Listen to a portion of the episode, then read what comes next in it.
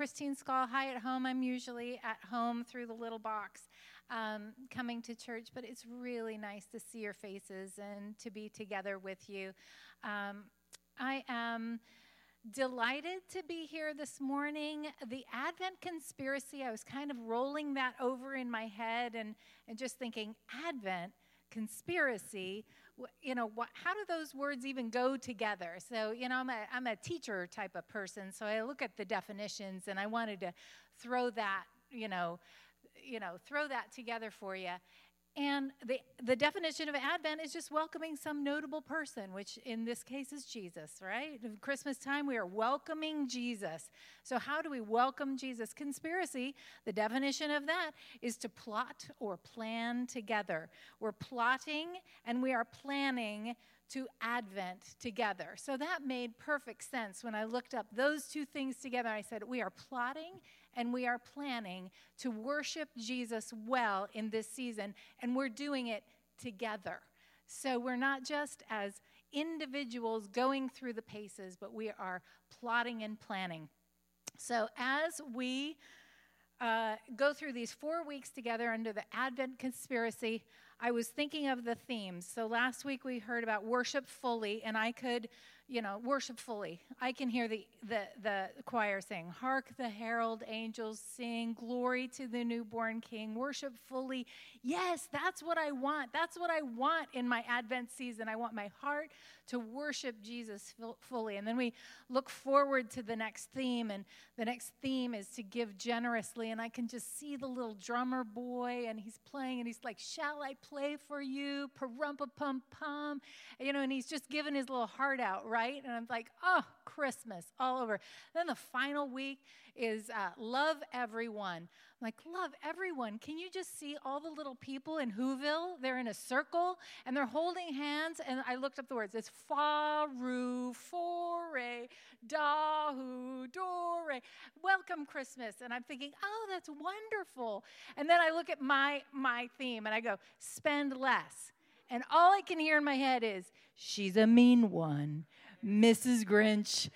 It's like, wait a minute, worship fully, yay. Give generously, yay. Love everyone, absolutely. Spend less, hmm.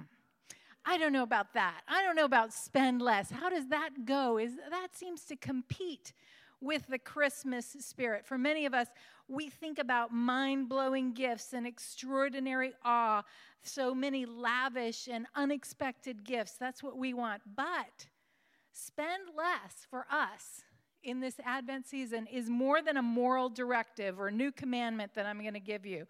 At the Gospel tab, we're not interested in shining up our behavior. We don't do that around here. We don't, we don't believe in those false pretenses. We want to bring our whole self in. And do better mode and handling, handing everybody a list of communal guidelines. That's not what we're about here at the Gospel tab. I'm not here to, you know, everybody get out your you know, your bank statement and let's go over it together. But what we are interested in is following Jesus together. That is what unites us is the spirit of the living God. So we want to take this Advent season and our spending and we want to follow Jesus together. So we want so I'm trying to think of this spend less and we we want to love him and follow him in every uh, area of our life. So we want to spend less, and I kept thinking, we want to spend less mindlessly. We want to spend less compulsively. We want to spend less selfishly. This is not necessarily a quantity of dollars that we are going after, but a mindset of worship. All right? So we so let, us think about it this way. We're going to spend more worshipfully. We're going to spend more prayerfully, and we're going to spend more compassionately. So we're going to look through that and in some scriptures. If you want to look up, we'll, we'll be getting to Matthew 6, and that's kind of our key, our, our key passage, but I'll, I'll be in several places um, throughout this morning. But spending less actually may mean, after we look at Jesus and what he's telling us to do, it actually might mean spending more money for some people for some time. it might mean spending less money. But what it is, is a change of mindset. A change of mindset that we bring it under submission to the worship of Jesus. So last week we talked about worshiping fully. So if I could give you a picture of this Advent conspiracy, we know we're four weeks, right? And I named all of the topics, but I want you to think of worship fully as the banner that goes above all of them. And then hanging from that banner are the ways that we worship fully. So, hanging from that banner is to spend less mindlessly, compulsively, and selfishly. Spend more worshipfully, prayerfully, and compassionately. And then hanging from that banner is generous giving, generous giving, but it's to worship for, to Jesus and to love everyone. But the banner of all of these things that we're doing is our worship and following Jesus together. Okay? Is that a good picture for you? All right, so last week we talked about worship, and then uh, Steve mentioned Romans 12:1, which is a passage that I memorized a long time ago, but I read it again from the message, and I'd like to read it to you. As far as presenting our whole lives as worship to Jesus, in the message it says, "So here what I, here's what I want you to do." Paul is writing, "God helping you take your everyday ordinary lives. You're sleeping, you're eating, you're going to work and walking around life." And place it before God as an offering. Embracing what God does for you is the best thing you can do for Him. Don't become so well adjusted to your culture that you fit into it without even thinking. Instead, fix your attention on God. You'll be changed from the inside out. Readily recognize what He wants from you and quickly respond to it. Unlike the culture around you, always dragging you down to its level of immaturity, God brings out the best of you, develops a well formed maturity in you. Isn't that a great? That's the message, Romans 12 through. And I just thought that was just a great encouragement to me that every area of my life, my finances, my diet, my exercise, my work ethic, my words spoken and my words withheld can all be part of my life of worship to Jesus and are, and all need to come under submission to Him. So, we are Jesus followers. That's what we do here at the Gospel tab. And we are about the Bible. We're Bible people, we say, and Jesus followers. So we want to look into Scripture and we want to go. So, what would Jesus be saying to us about spending right now? And we're just going to sit on the hillside with him. Uh, a long time ago, a few years ago, we were talking, we studied the Gospels and we were talking about come and follow, that we want to, as a community, come to Jesus and follow him. So we analyze our lives and we come and follow. We also talked about invitation and challenge. So we'll see both of those things in this passage. But let me give you the setting. So Jesus, at the beginning of his public ministry, uh, goes out and he is raised as a Jew in the synagogue in his church, and he uh, was able to teach and read the scriptures and explain the scriptures in the synagogue. And he became a rabbi, and he was able to be then followed by various disciples. And it was common, there were many different types of rabbis or teachers in that day, and you could follow one and say, Oh, I'm a follower of this rabbi. Well, Jesus, as he was walking around, calls the 12 disciples, they're his followers. It wasn't out of the norm. But he became very popular because he taught with such authority and knowledge about the kingdom of God, and he knew the scriptures and what they meant. So his followers became may, more and more numerous. And at one point in time, he went out, and the followers just loved to hear him teach. And he went up on a hillside to teach his disciples, and they all sat down around. But there were thousands of people there to hear what he said because he had gained this reputation of having knowledge and having wisdom and having authority in the scriptures because he was the Son of God. He was the Word of God.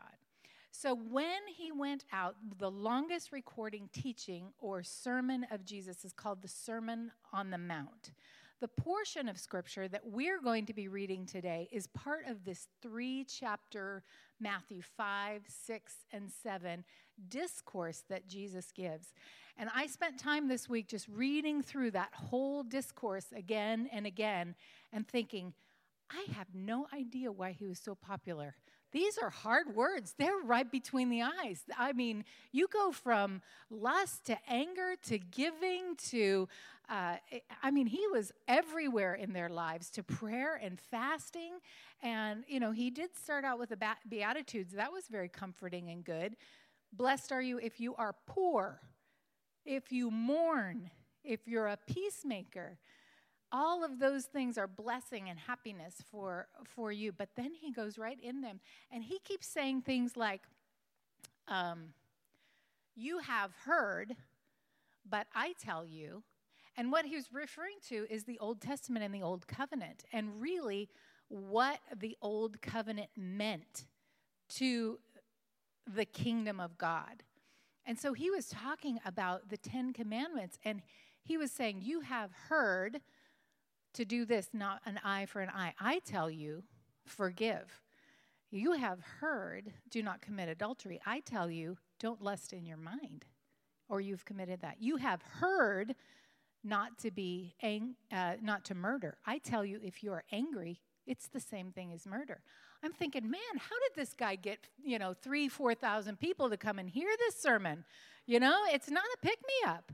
So, right in the middle of that, he's talking about prayer and fasting and going into your private closet and and pray and then fast and when you do don't do it behind closed door uh, i mean don't you know do it for everyone to see you know wash yourself up get out there do your fasting but let your father see what you're doing in private but did you know i didn't so i don't think you do but right after the prayer and the fasting in this section on worship, he transitions directly into finances and money. So let's read in, in Matthew 6 19 what Jesus is saying about money. Matthew 6 19, and I'm going to uh, skip 22 and 23 because I am. So let's just read this portion together. Do not store up for yourselves treasures on earth where moths and vermin destroy and where thieves break in to steal. But store up for yourselves treasures in heaven where moths and vermin do not destroy and where thieves do not break in to steal. For where your treasure is, there your heart will be also. And no one can serve two masters. Either he will hate the one and love the other, or you will be devoted to one and despise the other. You cannot serve both God and money. Right between the eyes, right between the eyes. So, as I was studying this passage and digesting it, I was looking through and I was reading that it would have been very clear to the people in 19. It says, Do not store up your, for yourselves treasures on earth. Treasures can be translated possessions, tangible items. It says where moths destroy, moths would specifically have destroyed clothing. So he's putting his finger on clothing. Do not store up for yourself clothing where moths can destroy. Then he goes on to, and vermin destroy, Vermin are all of the rodents and pests and things that are gravitated toward food. Do not store up for yourself food that can be eaten by bugs and rats and all of those things. Obviously, they didn't have fridges then. I do go shopping for the week. But um, so he's specifically talking about clothing and food. And then finally,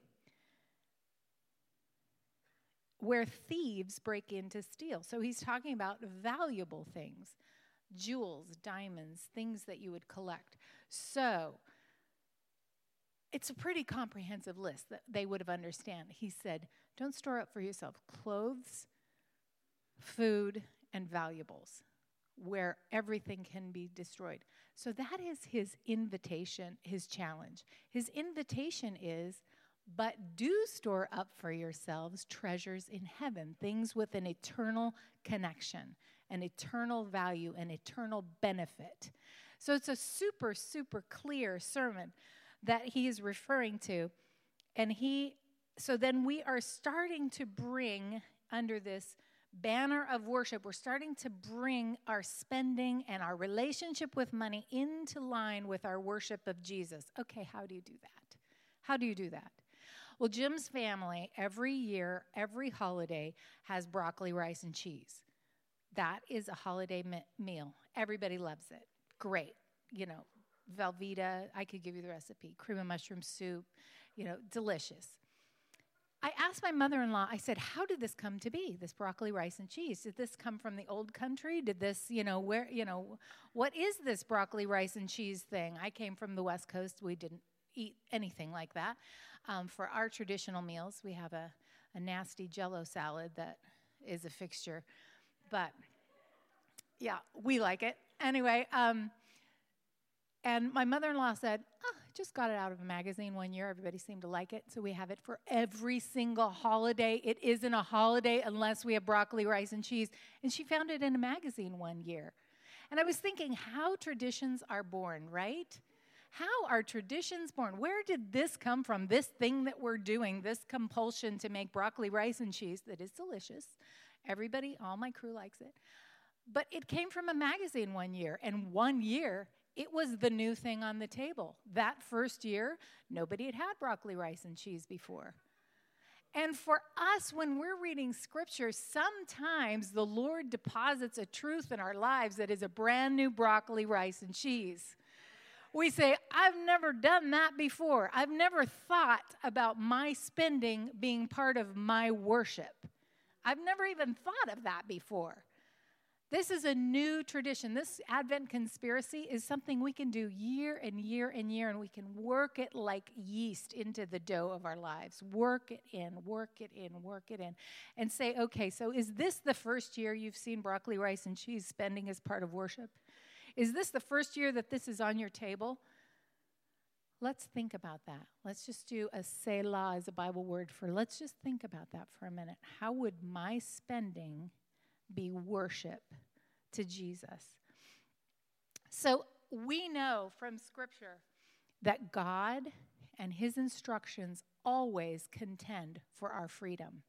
He never wants us to bind us up, He always wants to free us into the life that we are supposed to live. That is a Bible promise and a Bible truth. He contends for our freedom.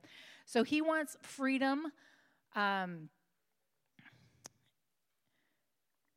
from lust, from anger, from bad relationships, from debt, from drug addiction, from um, from compulsive habits, from debt, and he wants to give us peace within all of those things that's the direction that we're heading. So, welcome to this journey with us. If it's your first day, if you're the 63rd day, if it's your 3015th day. But I wanted to cross reference this Bible truth that Jesus preaches on this Sermon of the Mount with other scriptures. And let me tell you, all of the scriptures are in line with exactly what Jesus said. Spoiler alert. But I can't talk about spending without talking about James 5 and what the warning that it has to rich people. And I will tell you that we are all wealthy. Historically and globally, if you are watching on internet and looking on a device or if you have one or access to one, you are considered wealthy. Globally and historically, it's hard to see because we tend to compare to one another, but it's true that we are. So, this warning should be for all of us in our society and culture. It says, oh, I looked up all the versions to find the nicest one, okay? So it is a very hard passage, by the way, but I, I honestly tried to find the nicest one for you all. All right, you ready? James 5, 1 through 6. Look here, you rich people. Weep and groan with anguish because all of the terrible troubles ahead of you. Your wealth is rotting away and your fine clothes are moth eaten rags, and your gold and silver are corroded, and the very wealth you are counting on will eat away your flesh like fire. This corroded treasure you have hoarded will testify against you on the day of judgment. For listen, hear the cries of the field workers from whom you have cheated their pay. The cries of those who harvest your fields have reached the ears of the Lord of heaven's armies. You have spent your years on earth in luxury, satisfying your every desire. You have fattened yourselves for the day of slaughter. You have condemned and killed innocent people who do not resist you.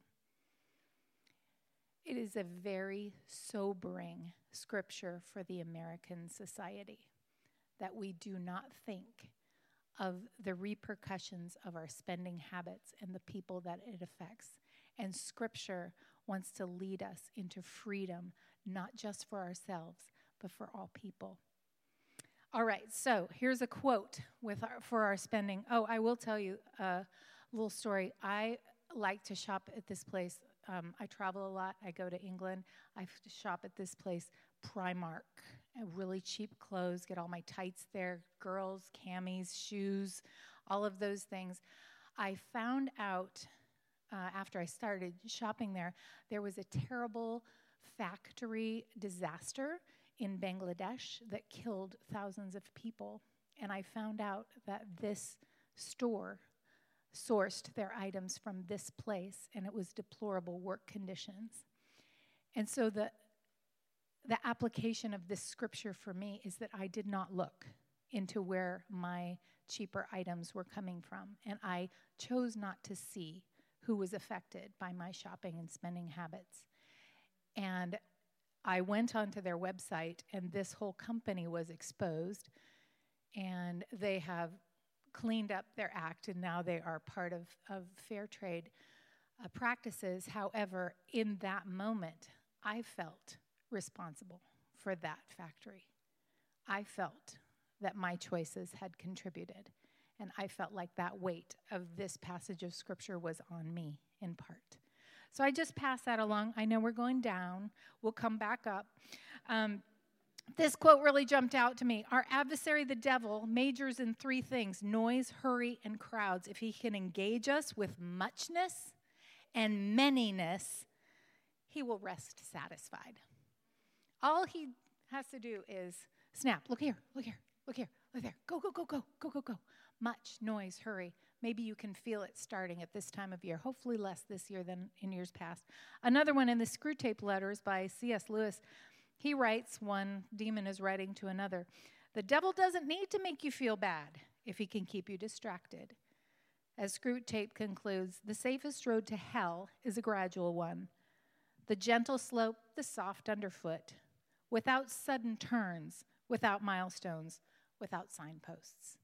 And so often we're on a path and we didn't even know that we chose it. And so I just want to challenge you this morning that there's another way that we can bring our spending in line with our worship. So, what do we need for spending? We need a vision. We need a vision for our spending.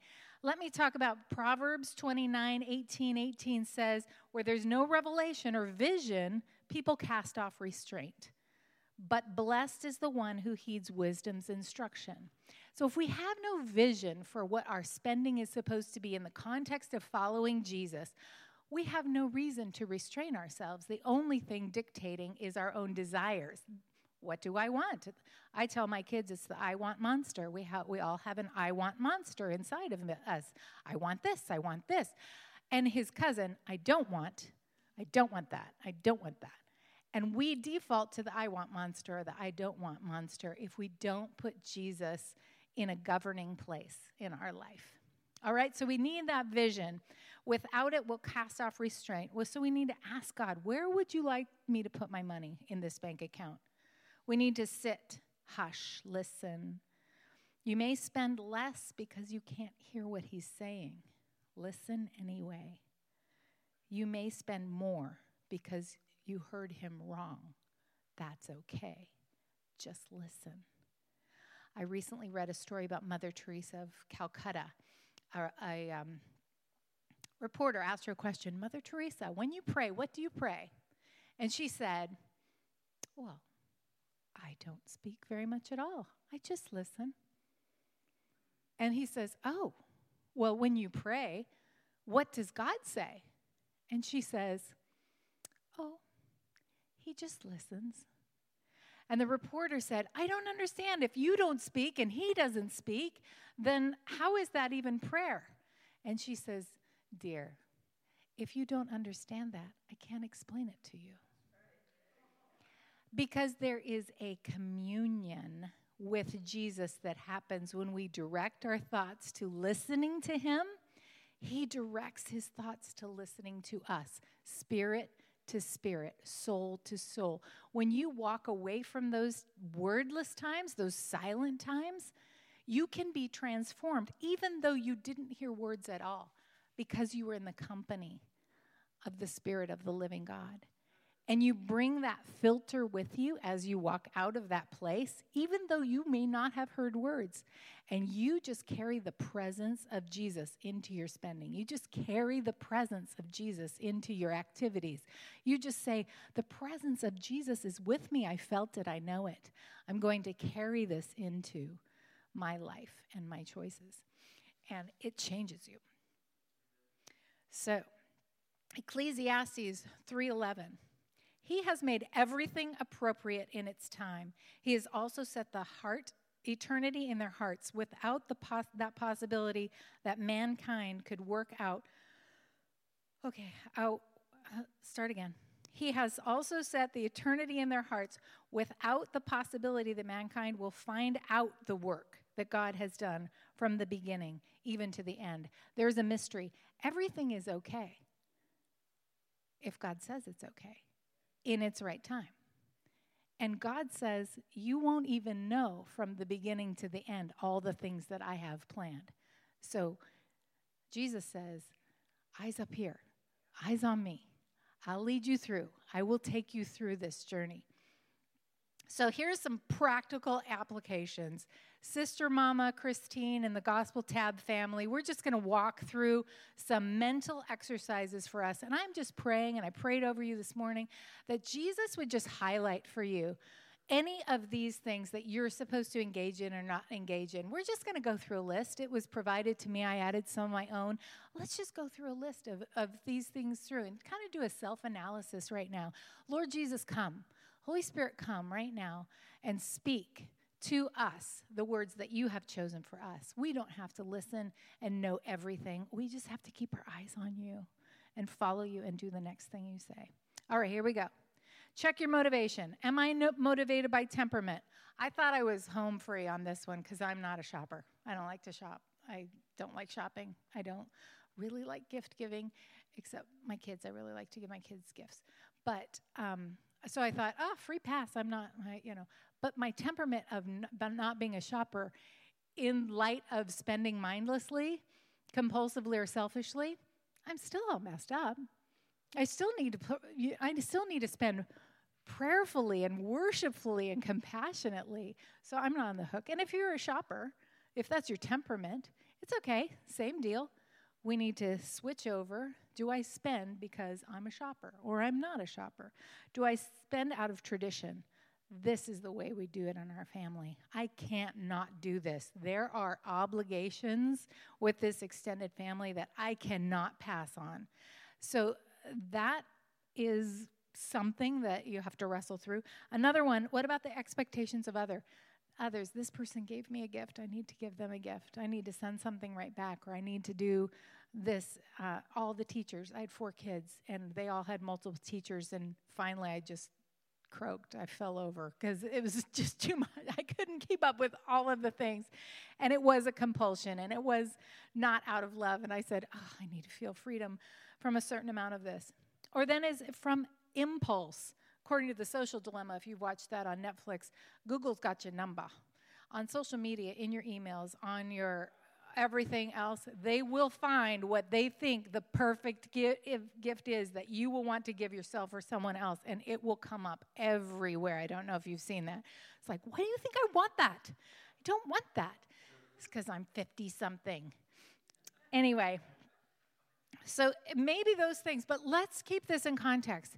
You and Jesus pair uniquely in the context of your temperament, of your motivations, of your family, of your culture.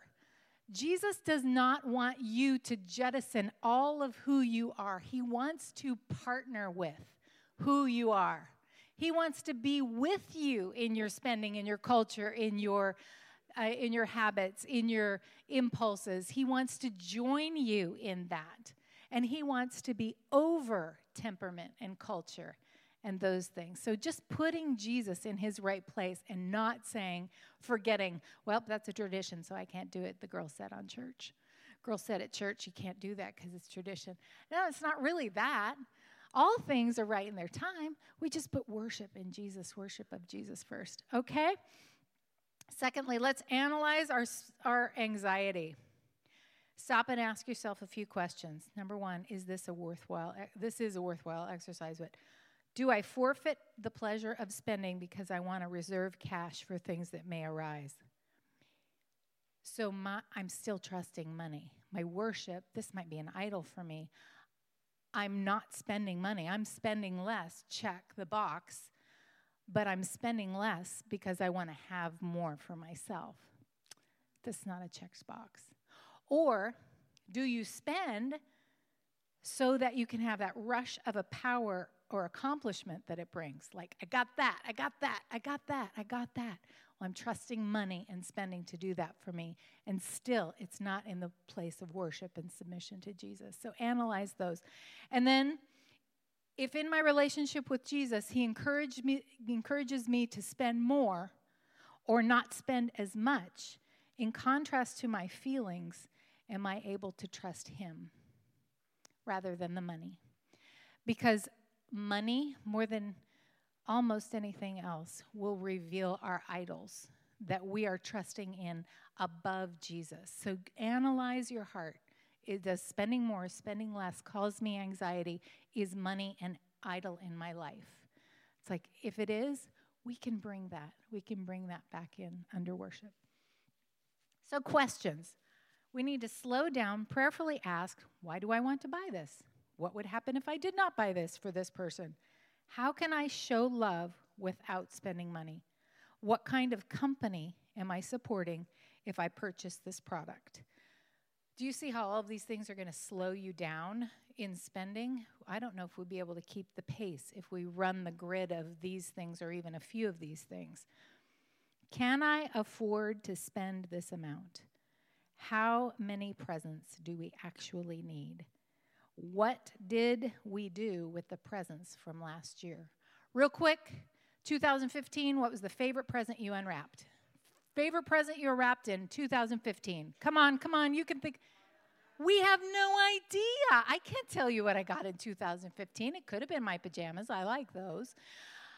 But I have no idea because these are not lasting. These are not lasting things that I'm spending my money on. Some of them are necessary. And then ideas to help you spend less. No debt.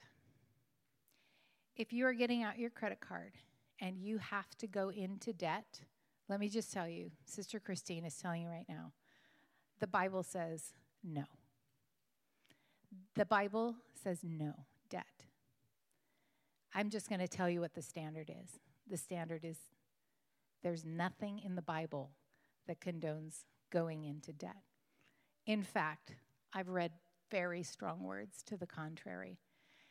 And go back to what does that make you feel if debt is your only way to get to the Christmas that you think should happen in your life? That's a, that could be a spiritual moment. That can be a spiritual moment. So, uh, make a Christmas budget and stick to it is an idea. Pray for the people on your Christmas list before you purchase anything for them and spend with eternity for them in mind. It still might be pajamas, still might be slippers. I'm not I'm not the Grinch girl. I'm not the this is not a moral commandment to you. I'm not checking anything. I'm just submitting this to you to bring this in line with the worship. Finally, pray and do what is best for you according to what Jesus says and resist comparing yourself to other people. Research companies that are fair trade in our hearts, that are local, that have eternal purposes in mind. These are all good and wise things to do. Mindless consumption is not the way of Jesus. Involve your Advent family or your friends and spending convictions. Notice how much you're spending on other Christmas activities, going out to eat, new outfits, wrapping paper, you know, one for you, one for me, presents. Um, write down five things you're thankful for. Um, and then give every dollar a name. And at the root of it, like, this is my Christmas budget. At the root of it, uh, make sure it's love and give generously without compulsion. Donate old and used toys to a local organization and bless somebody else with that activity rather than spending money. So this week, our devotions will be centered on waiting.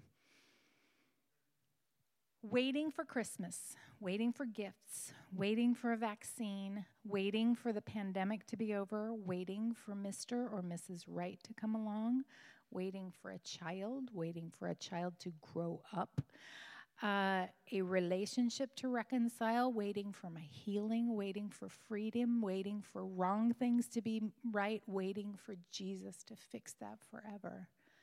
It, we, we're in a safe place if we go and wait with Jesus. We're in a safe place. Any of those things, all the things you're waiting for. So let's think about this for a minute. Did God spend less? When he sent Jesus. He spent lavishly and sent him at just the right time for everyone that he loves to bring them all in relationship with him for all of eternity. God has spent so much on you with his presence, with his forgiveness, with his mercy, with his power the power of Jesus is alive in you through the power of the Holy Spirit to bring you and walk you into all freedom. He did not spend miserly amounts on you, He spent lavishly on you. So it's just a natural reaction that we reflect His character in our spending, that we are generous. We'll talk about that next week.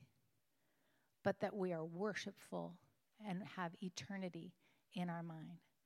So spend less mindlessly, spend less selfishly, spend less compulsively, spend more prayerfully, spend, spend more worshipfully, and spend more compassionately for eternity.